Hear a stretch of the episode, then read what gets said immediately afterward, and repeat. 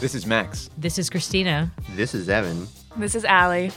and you're listening to Semi Pros. You haven't read the half of it.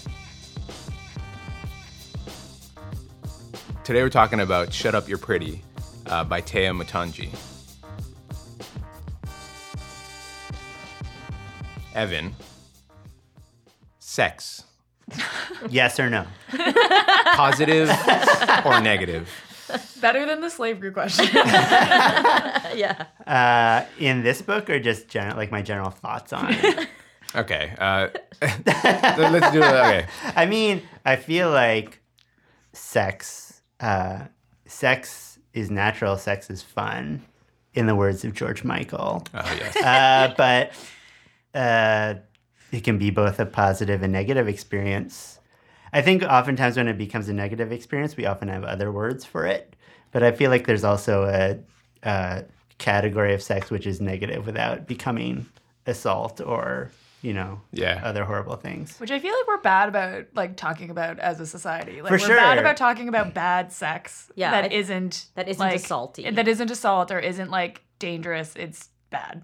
I think that's a great point. I'm just thinking about how people are always like, you know, like the Inuit have 100 words for snow. Like we have, we need more words. We have one For word sex? for sex. We have one word for sex. Well, and I we have more than one word for sex. We have sex, more than one word for sex, but Yeah. like you're saying these, I like that idea of like these shades of like, I didn't really like that, but Yeah. I don't need to like Yeah, do anything about that. It wasn't- it wasn't maybe not a- Or it. like I Yeah. instigated that Mm-hmm. and I regretted it. Like I think that's a thing that can happen too. but like it wasn't a violation, but it Yeah. wasn't Yeah. a positive experience. Yeah. Do you guys feel like bad sex is more defining Than good than sex? good sex? Like, More Do you re- like? Do you remember? Like, I just feel like people. If you have bad, I guess it's like if you have bad sex, then you Then it's a thing that happened to like you. a thing that happened to you. It's like a, a ring in the tree. It's like a, a Yeah. marker. But if you have good, is it as defining? Is it as something you would tell your friends about? Is it? I mean, I mm. think it le- makes for less entertaining stories if you're always having good sex. I'm I sure it other also- people would hate yeah. you. I think it's also like I think it's kind of good maybe in a way that it's less defining in the sense like maybe not in the sense of your like what you think about in your life, but like if you're holding good sex as what you as the default, Mm-hmm. then like when you have good sex, it's not like a life altering thing because it's not like but it is I feel like it should be more defining if you have bad sex because it should be less common, but that's probably not the case for a lot of people. And- And how how what's a cooling off period after the sex happens where you can call it bad with like a clear I feel like immediately. immediately? Oh, but you mean like when you're too wrapped up in like the like Yeah. if you're in a, one of those relationships where it's like the Constantly. sex might not be amazing, but there's something about the relationship, so it's hard to define where Like, that starts and Ma- ends. Maybe for example in the book, uh, our narrator, Lolly, how long would it have taken for her to describe Jonas. Joan? Like she uh, at some point tells Ben that Jonas was a bad person, Mm-hmm. but was there enough time for her to te- for her to be able to tell Ben that Jonas, the sex with Jonas, was not good? I feel like she doesn't even know good or bad yet. I feel like you can also. I feel like it's really difficult because you can have good sex with a bad person, and you can have bad sex with a good person. So like those things don't always go Mm-hmm. together. So it's hard to separate, which is why sometimes that can be like very challenging to extricate yourself from certain relationships. But yeah, so I think I think it you, they don't always go hand in hand. So it's hard to say like what the amount of time needs to be.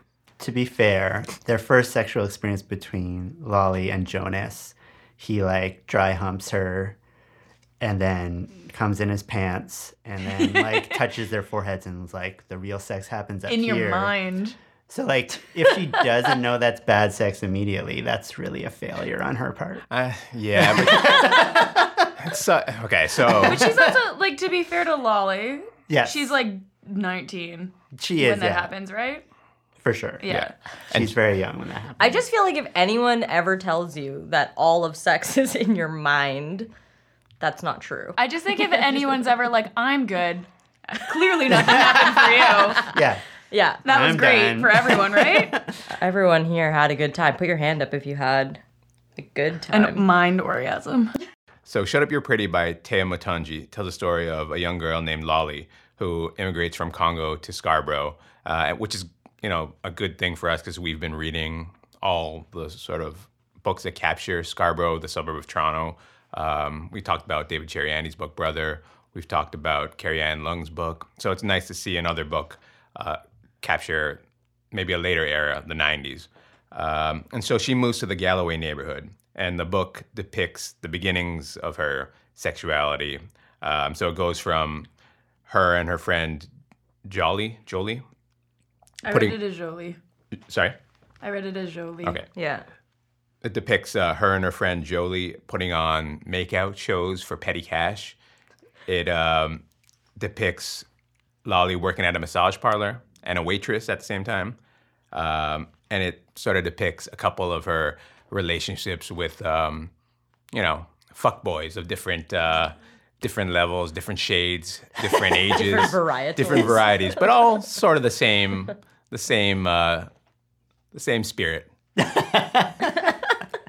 and it, I- it goes from about the stories take place from about when she's 13 to I, I think about 23 20, 26. 23 26 sorry um, but I think 23.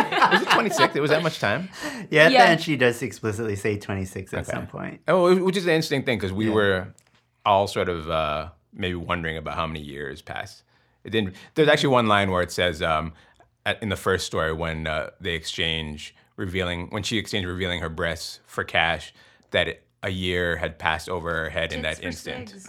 sorry Tits for sigs.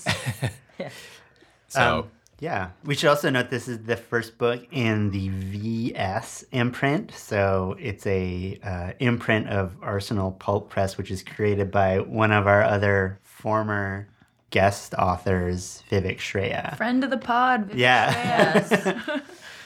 Allie, yes. Do you want to describe a story that maybe stuck in your head? Sure. Um, I think one of the things that you didn't mention in your description there was that not only does she have relationships with men, but she also has really intense relationships with women. Um, most of them like this, like very kind of like codependent best friend scenario. Um, so there were a couple stories that stuck in my mind that had to do with that. One of them, and I'm apologize that I'm going to be really bad at remembering the titles of each individual story because I kind of read it as like one one thing. Phyllis Green. So um, Lolly is at this school in Scarborough, and she's one of the few black students there. And then Phyllis Green is a new student who is also black. And in the story, uh, Lolly is kind of like put off by the fact that Phyllis Green is kind of like addressing her as another black student and being like and saying things like we or including her in kind of this this pronoun that uses both of them. Um, and she's it doesn't explicitly say it, but like it does kind of hint at it almost explicitly in the book that she she doesn't want that. She wants to she doesn't want to be othered like that. Um, but then throughout this process of Phyllis coming, she kind of realizes that she has already been othered, even though it's in a way of acceptance. Like at one point, one of the other girls says like, "Don't worry." You're with us, or you're one of us, or something like that. So there is an othering, even though in that process of acceptance, that she kind of comes to realize a little bit through the book. Um, and she kind of has this weird relationship with Phyllis where it's a little bit antagonistic and she uh, doesn't want to befriend her in the same way that Phyllis wants to befriend her. And then there's an incident in a stairwell uh, that makes her kind of rethink her entire social group and whether or not she really fits in with them, um, which also involves boys, the incident in the stairwell. And then another one that we can maybe talk about later is uh, she ends up living with someone named Olivia in a like one bedroom, like a studio apartment that Olivia's mother is paying for. And they like have share this really intense space where there are no boundaries. Like they don't have walls and they don't really have boundaries in their relationship and they share a bed. Um, and they're not really doing anything besides living in the apartment and they rarely go out and they just spend all this time together in this really intense kind of relationship. I do think like the Phyllis Green story is interesting to me in a way because, as Allie said, uh, Loli gets kind of automatically paired with her because another a teacher actually, and it's actually another black teacher. Um, is like I feel like you guys are really gonna have a lot in common, a lot to talk about, Yeah. and I think that's why it probably even more starts off on a antagonistic way. Um, so I, I think that is kind of interesting. But I thought that the story actually with Olivia and all of the stories about all the various living arrangements actually that she has were very interesting to me because I don't understand that at all. Um, but the thread of female friendship and codependence and a lack of boundaries is was really interesting to me throughout the book because she doesn't she has a lot of boundaries like with her mom. But because of that it seems like she needs all of these boundless relationships. And olivia has a wealthy mom and she says picture like a waspy lady at yorkville having cocktails. Feel like can, kind of being self-congratulatory that she's bought her daughter new furniture from west elm. And um yeah i just thought that was it's really i think i felt shades of that type of codependency or this kind of i don't know togetherness in a in a friendship but not to that obviously like that extreme. And it's really interesting i think in all of our female friendships that end up having a sexual component to them that it's never really like addressed. And it's never like once it starts it doesn't seem to really super redefine their relationship. It's kind of just like another thing that we do together um, and it doesn't seem really talked about either so i'm kind of interested in that And back to your question about like whether bad sex or good sex is more defining, I feel like part of that might be that some of the bad sex that you have is this kind of weird shittiness. Like afterwards, Lolly goes and asks uh, Phyllis, like she asks her how she, like if she's okay, kind of thing, or like was she not if she's okay, but she asks her why you why she did that or something, and Phyllis is like. According to Lolly, anyways, is happy to have done it because now she has this acceptance within the group. right Um, and I feel like a lot of the bad sexual experiences that you have at a younger age, I don't know if it's true for everybody, but I think especially for women, it's that like you don't realize until you're older that that was shitty. So it's like this thing that comes back. And so you have that double edge of it being bad in the moment, but you not realizing it. So then there's like a second after wave of embarrassment where you're like, shouldn't I have known better? And then you have to like forgive yourself. And it's like this whole process of like sorting through this shit that everybody goes through with their bad sexual experiences. Yeah, totally. I feel like I've had friends who are like, like doing that second wave now, where they're like, "Oh, that time that that thing happened was actually so fucked up." Yeah. like, Like, oh, wait. yeah, Yeah. Yeah. I think also with these stories increasingly as she gets older, like there is a link towards how Lolly is black and how people see her and it gets more and more explicit and that's also wra- wrapped up in sex and this mm-hmm. story was one of the like earlier ones like it's in the ones a little bit when she's younger just like by comparison to Jolie like her best friend but in this one like Mason is the shitty terrible boy who's like forcing this girl to give him a blowjob um but the girls are like you know Mason has like jungle fever like you would know about that and she's Right. like I don't know about that Yeah. and because Mason's never showed any interest in her. And then like later on in stories when she's older, like somebody like explicitly dumps her because he says that he's like not attracted to black women. So like there is this like link toward between those two. I think that gets more explicit as the stories go on. yeah. I feel like that her relationship with Jolie like was so, for lack of a better term, formative because number one, it like it really sets her up her in terms of her self sense of self as being like in comparison to Jolie. Like what I noticed was a lot of the ways that she describes people in general in the book is by highlighting and explaining the differences between her and them or like she was like this and that was like and I noticed that because I'm not like that. So in a way you're defining yourself like in opposition to other people or through the differences that you have with these people in your life.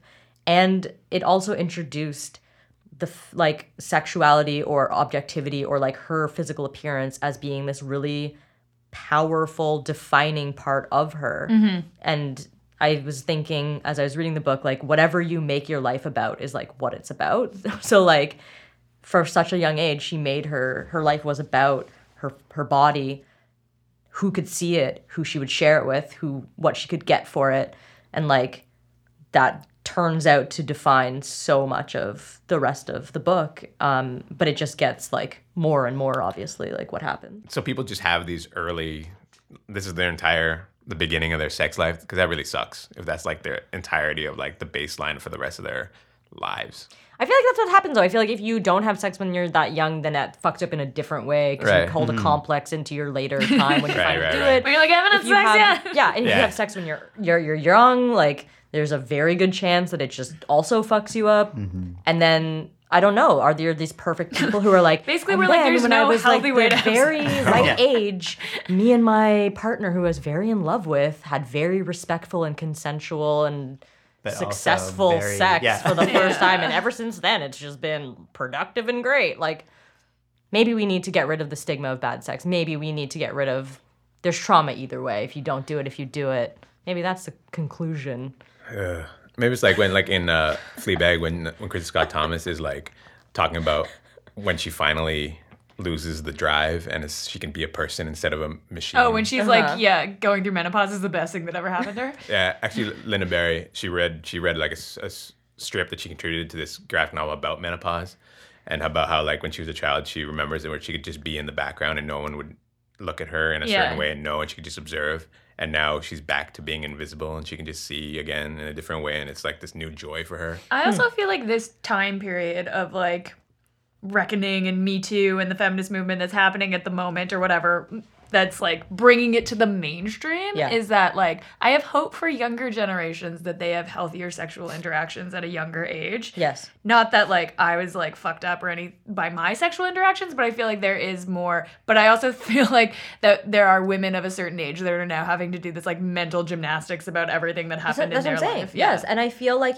if you were able to have positive sexual experiences when you were young it it's like lucky No, like it's it's lucky. it's Yeah. just Yeah, lucky you're an like it's outlier. like and i'm sh- i'm not saying you're not like a good person who doesn't deserve that i'm just saying that like when you think about What did all you the- do? Yeah, when you think about all the circumstances around yeah. it Yeah. it's random a little it's bit. It's just Yeah. random and it's just like sheer luck that you have like A hopefully person. a good nice mm-hmm.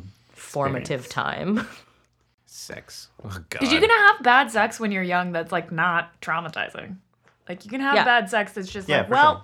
That where like the. That worst that happened. happened is like everybody's a little embarrassed. yeah. right Yeah. Yeah. right right right that's the most we can hope for that's what i wish for all of the young people That's what I wish of the for world. everybody who's grown up now is that you just have Mildly kind of embarrassing. embarrassing. early- mildly Yeah. embarrassing wasn't sure what to do Yeah, too drunk.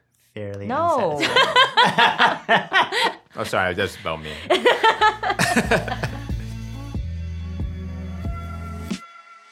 Next up, we're talking with author Téa Mutonji about her book Shut Up, You're Pretty.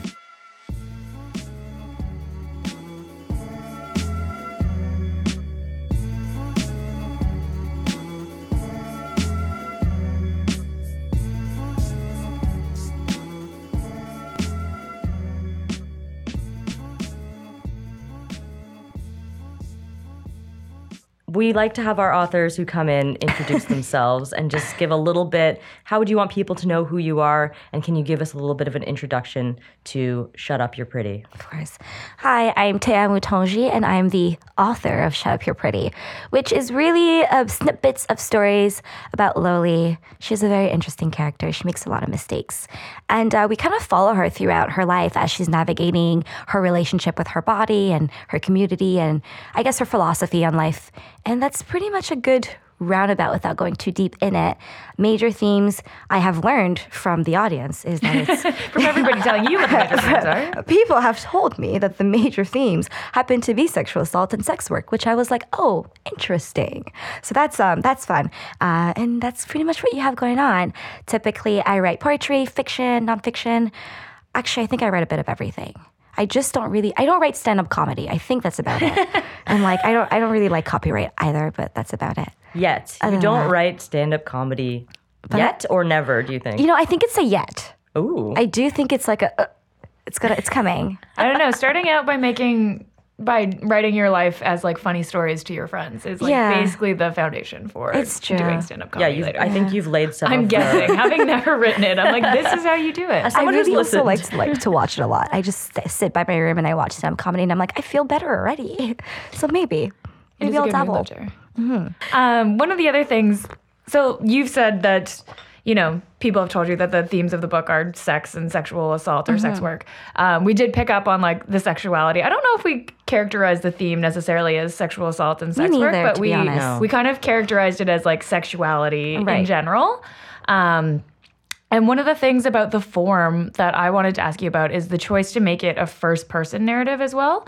Because we've read a couple books where there's been a little bit, there's like a little bit of a distance where we're not getting the full kind of run of thoughts going through Loli's head and how she feels about things. We're kind of left to like read them as they take place as she's telling us and then kind of make our own assumptions about it. Right. And as a result, like there's a, a disconnect a bit uh, between the characters and like the cultural moment that they're in because they're not it's not like oh i saw this thing on tv and that's making me wonder about xyz or like i know that this is happening in the world and since loli is a black woman a black girl growing into a woman in a in a neighborhood where she's not surrounded by other uh, black children that kind of it just was an interesting dynamic i felt to have it just be like these are the things that are happening take what you will from it. Um was was that a purposeful choice to to have that first person narrative work in that way It was. Um, I wanted, I really wanted to create a book where people had to be part of the book. I really just wanted to imagine what if I told a story that felt so close to real life that people had to rely on their own livelihood in order to complete the story. And part of the reason why I wanted to do that is because so many people want to tell, especially with Loli and Scarborough as a landscape, so many people want to define Scarborough as one thing. And Loli, the idea behind her character was that everybody's always trying to define her. So I was like, what if I just play into it? What if I just actually give room for people to do that? Um, and I'm very glad I did that because I, I read such different interpretation of who she is as a character and not many really reflect who I meant her to be. So that's to me is like exactly what I wanted and it feels like a job well done in that regards. Um, and I don't know, I guess it was also because of like a personal thing. Sometimes writing, especially when you're writing, um, you're going from writing nonfiction to fiction you want to make sure you're not trying to like ac- account for your lived experience when you're writing fiction. So I wanted to make sure I wasn't doing that. Like I wanted to make sure I was creating a world that didn't exist with me in it. Mm-hmm. You mm. know, like I wanted people to not read it and even though I know some people have assumed that it is based on my life, I wanted people to read it and not assume that these are my thoughts. Like I wanted it to have a really clear distinction and separation between my own voice and that of Loli.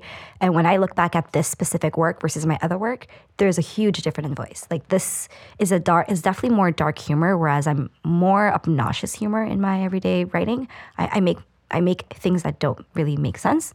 I don't think I'm a linear thinker very much. Whereas Loli, she's a bit more matter of the fact, exactly very observant, very picture exactly as it is, as opposed to me, who's like, I color, I see a black, and I think it's blue, and it's just I'm a lot more theatric in, in my relationship with the world, um, and I wanted to create a character that really felt like I was creating something like super removed from me. So you mentioned that a lot of people haven't read her the way that you meant. What was your lolly? Loli i think i've been saying it back and forth. Yeah, I Loli would be the, the Loli? Like the, the French way. But, um, uh, I've to me, Loli was a girl who was carrying a lot of pain that didn't feel like her own pain. Like that's how I read her. But people actually read most of it like her own pain, which I was like, hmm, interesting. I see it now when I read it back too. But uh, through every period of her life, she's actually absorbing so much of the world around her and not actually giving herself space to be present. And that's why when she's experiencing a moment, all she can really do is experience the moment and not like she can't think of it. She can't reflect on it. She doesn't know how to deconstruct it. She doesn't know how to see it for something other than what it is. Whereas some people think that she has a lot more authority that I personally thought she did. Um, and people see her as like a, yes, you know, unsure, has doubt, but more like a firecracker, like someone who knows what she's doing and like is very much like attacking the world. Whereas I'm like, no, she's she has no idea what's going on. Mm-hmm. She she's crying all. The time. It's like a cry for mm-hmm. help without realizing. She's just like, what is happening? I never know what's going on. Mm-hmm. And I didn't realize that people were like, no, she knows what's going on. That's what she's telling us. I'm like, oh, okay. That's, so that's interesting. been interesting. Yeah, I think that um, one thing where you were talking about how because she actually has less like agency and authority than we might kind of assume she might have. Yeah. Um, As you're saying, like she does kind of just account for us these experiences that happened to her. And one thing that we were talking about uh, yesterday when we were doing our roundtable discussion was the idea that um, I think for a lot of a lot of young people, and especially these like kind of formative sexual experiences that you have, they're things that at the time feel pretty like banal. Like there's no no one's like this is going to shape your attitude towards sex for the rest of your life. sure. You just they just happen, and then but we don't know, and she doesn't know um, how that's going to affect her later. So is that kind of fair to say? I guess that For sure. yeah. Yeah, she's really clueless to me. Like this is and not even in a she has she has no thought or she's not intelligent, but just that she's just going at it every day. And I mean, my experience at least with growing up in Galloway there was so much freedom in the sense that I don't really have very solid memories of my mom doing a lot of like preaching or there there are moments, sure, but for the most part I was figuring it out on my own. Like little things, like I learned to braid my hair by myself, like little things, just things that I walked into. And I felt that a lot of the kids that I knew had the same thing. For some reason when I think of my childhood, I don't remember being in the classroom ever. I don't remember studying ever. I only remember being outside and playing with other kids and discovering the world like that. And I really wanted to attempt a story that does that. Um, and so I I hope that I did that. I think that I, you know, there's definitely room to explore that idea with future works. But that, that was a big thing for me because I look at my childhood and I'm like, I, I had a lot of fun. I don't remember having a parents. Like I was just living life. It was it was a wonderland. it was Do a you think that that might be part of why some people have mis well not misread but read read Loli differently than Mm-hmm. how you intended is because there is like because there is no authority figure that's really present. It's like it seems like she has a lot of agency. For sure. Whereas to me, I'm reading it like it makes her less knowledgeable. She has had less wise people affecting her logical thinking. She, I don't really see her as a logical thinker. Mm. You know, I see her more like a emotional thinker or like a emotionally active person rather than a logically active person. How did so nice. Vivek become familiar with your work in the like? How did the initial like yes we're gonna do your book? How did that come to, through? It was through the contest. So the con- that was the first Oh year. Oh right, the contest. I Yeah. completely forgot about the contest for a second. Yeah, which I, I was not even going to apply. It is the funniest story ever. My professor, Daniel Tysdal, he sent me the link in April, and we had just finished writing a collection of poetry through his class. And he told me, I think you should send your collection. It's fully done. Spend the summer editing it. And I respond, no, I'll write a new, I'll write a new manuscript because that's just who I am. So I actually just locked myself in a room all summer. And for four months, I kept rewriting, rewriting. And finally, on the day of the submission, I woke up at like 5 a.m. and I changed half of it. I literally rewrote the first 10 stories and then I submitted it on time. Somehow. Amazing. And I was like, this is the worst piece of work ever. It is terrible on all- levels. It's just not going to work. Um, and, and then a couple weeks later, she, she just emailed me. It was like, hey, do you want to grab coffee? cool. So I went for just coffee and then I left with the book deal. It was the weirdest thing. I was really confused. Um, I think for her, one thing that she said was, I the lack of fear I had towards telling certain stories was something that she really liked, um, which is something that I keep with me, and I love that, and, and I love knowing that I I inspired someone to work with me because of this lack of fear that I supposedly have, and it's it's been really good. So that's cool. Have you felt like generally you have a lot like was is that a personality characteristic that you think that you have is a lack of fear? I don't think I had that until I worked with Vivek. Because when I wrote this book and when I was doing this work, because I was stressed on time, I didn't have time to develop fear. You know, because I was like, okay, the last get month- done, so- yeah, I didn't have time to think about, and that's something that I learned to face while working with Vivek. Because a lot of the problems I had were not really in terms of writing a short story or structure, but it was the knowing the stories I was writing. Like a lot of the work I did with Vivek was talking about actually having anxiety over sharing these stories and um, being afraid of of of people reading it and and being looked at and, and being challenged and deconstructed and people asking if it's about my life. And I feel a lot of the work I did with Vivek was preparing me for exactly that to happen because I knew going in that the possibility was really large because I follow the media. I, I studied media studies. I, I read books and I, I read the news. I know how people react to things. And I knew for a fact that I would have a strong reaction to certain stories. And some stories I couldn't even bear publishing, the reaction ended up taking out. Um, but I feel that as me and Vivek were developing these stories and talking about where I wanted to go, a lot of these conversations were also preparing me to be comfortable with with that being out in the world.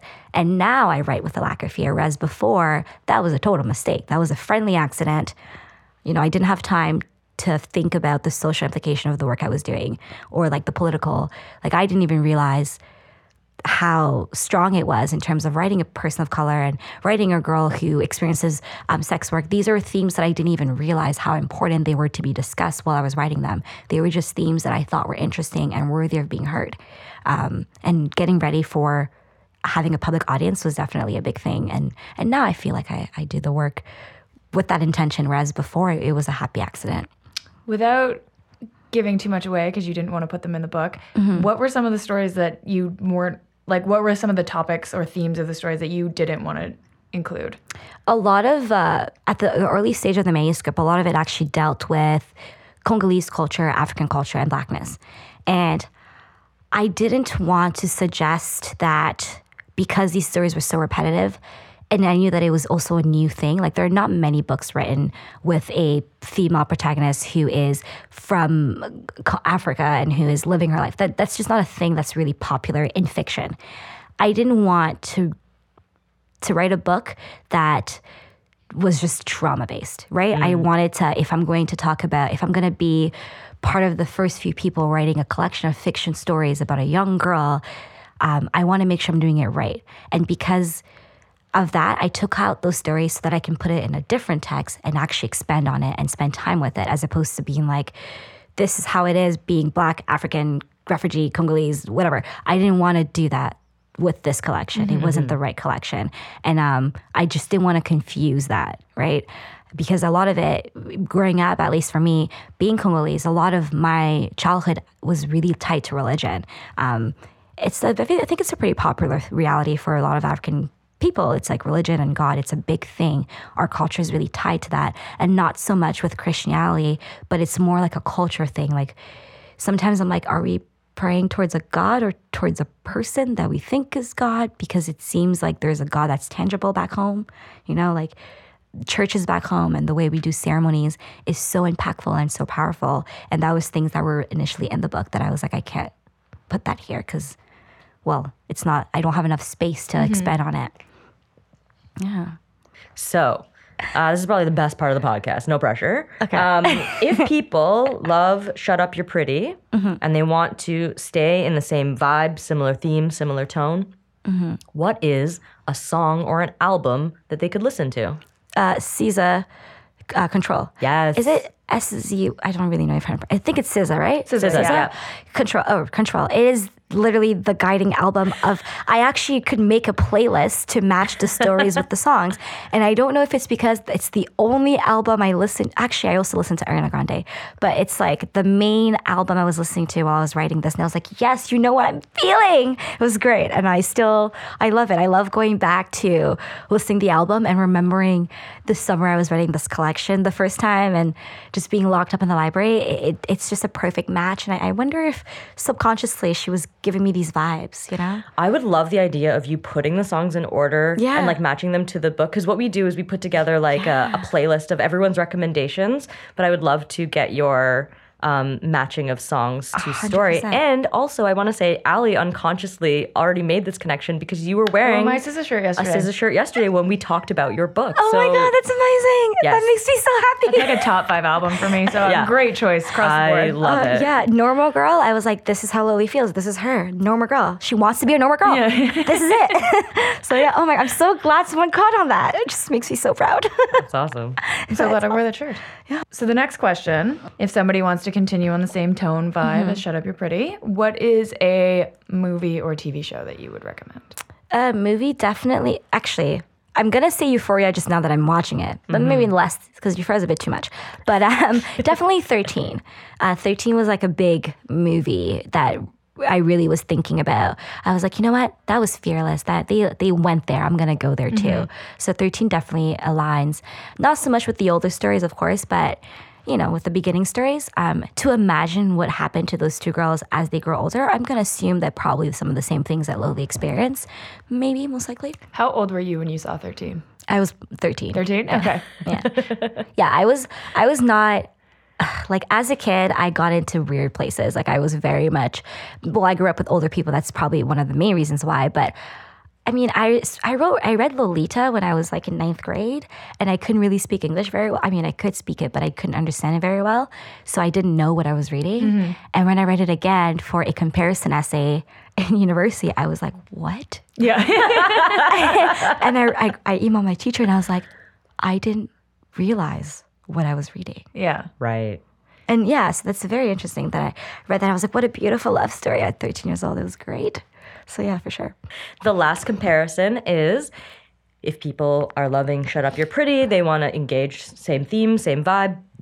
What's a book that they can read? We know it's not Lolita, so what is it?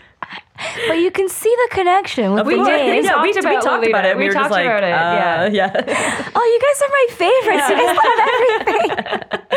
um, I, it, it would be 13 Ways of Looking at a Fat Girl by Mona Awad. Um, funny enough, the minute after I left like when we first met, she mailed me a copy of that book. Because the second we left and we, I told her what I wanted to do with this book and everything, she was like, You need to read this book. And then I read it and I was like, This is what I want to do. So it was pretty funny. Like Vivek read my manuscript and she immediately saw the connection. And I hadn't heard yet of 13 Ways of Looking at a Fat Girl. Um, and then I just one day came into the mail. She, I didn't know she was sending it. And it was just like to inspire you. Like I was like, oh, so nice. And then I read it in one go and I was like, we're ready. We're good. We're getting in there. I just feel like I'm so happy that you came on because I feel like you're bringing so much of like our podcast actually together because Mona was just on the podcast and she was so lovely and so wonderful. Vivek, of course, is a great friend to the podcast, and now you're here. So I feel like we're just like we're vibing. Like we're like this is very good. This is very good. Um, thank you so so much for coming. Yeah, thank you so much. Thank you. Thank you for having me. This was a lot of fun. Thank you. Um, is there anywhere that people should go if they want to follow what you're up to or look forward to what you're working on next? I, I'm on Twitter. It's at Téa Mutonji. That's it. Yeah. and I'm also on Instagram with the same handle at Téa Mutonji. I will let you know that I haven't posted a post on Instagram yet, but I'm planning on it soon. All right. Thank you so much. Thank you.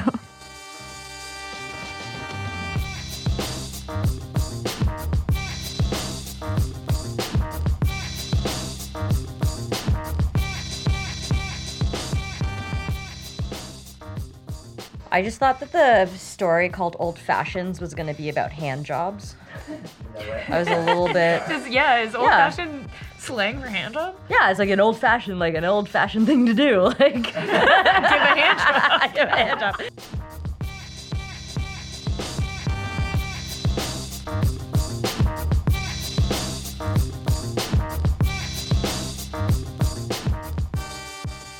Thanks so much for listening. Semipros is a Penguin Random House Canada production. Please visit us at semipros.ca for more information about all the books we talk about. Follow us on Twitter at semiprospod and rate and review us on iTunes.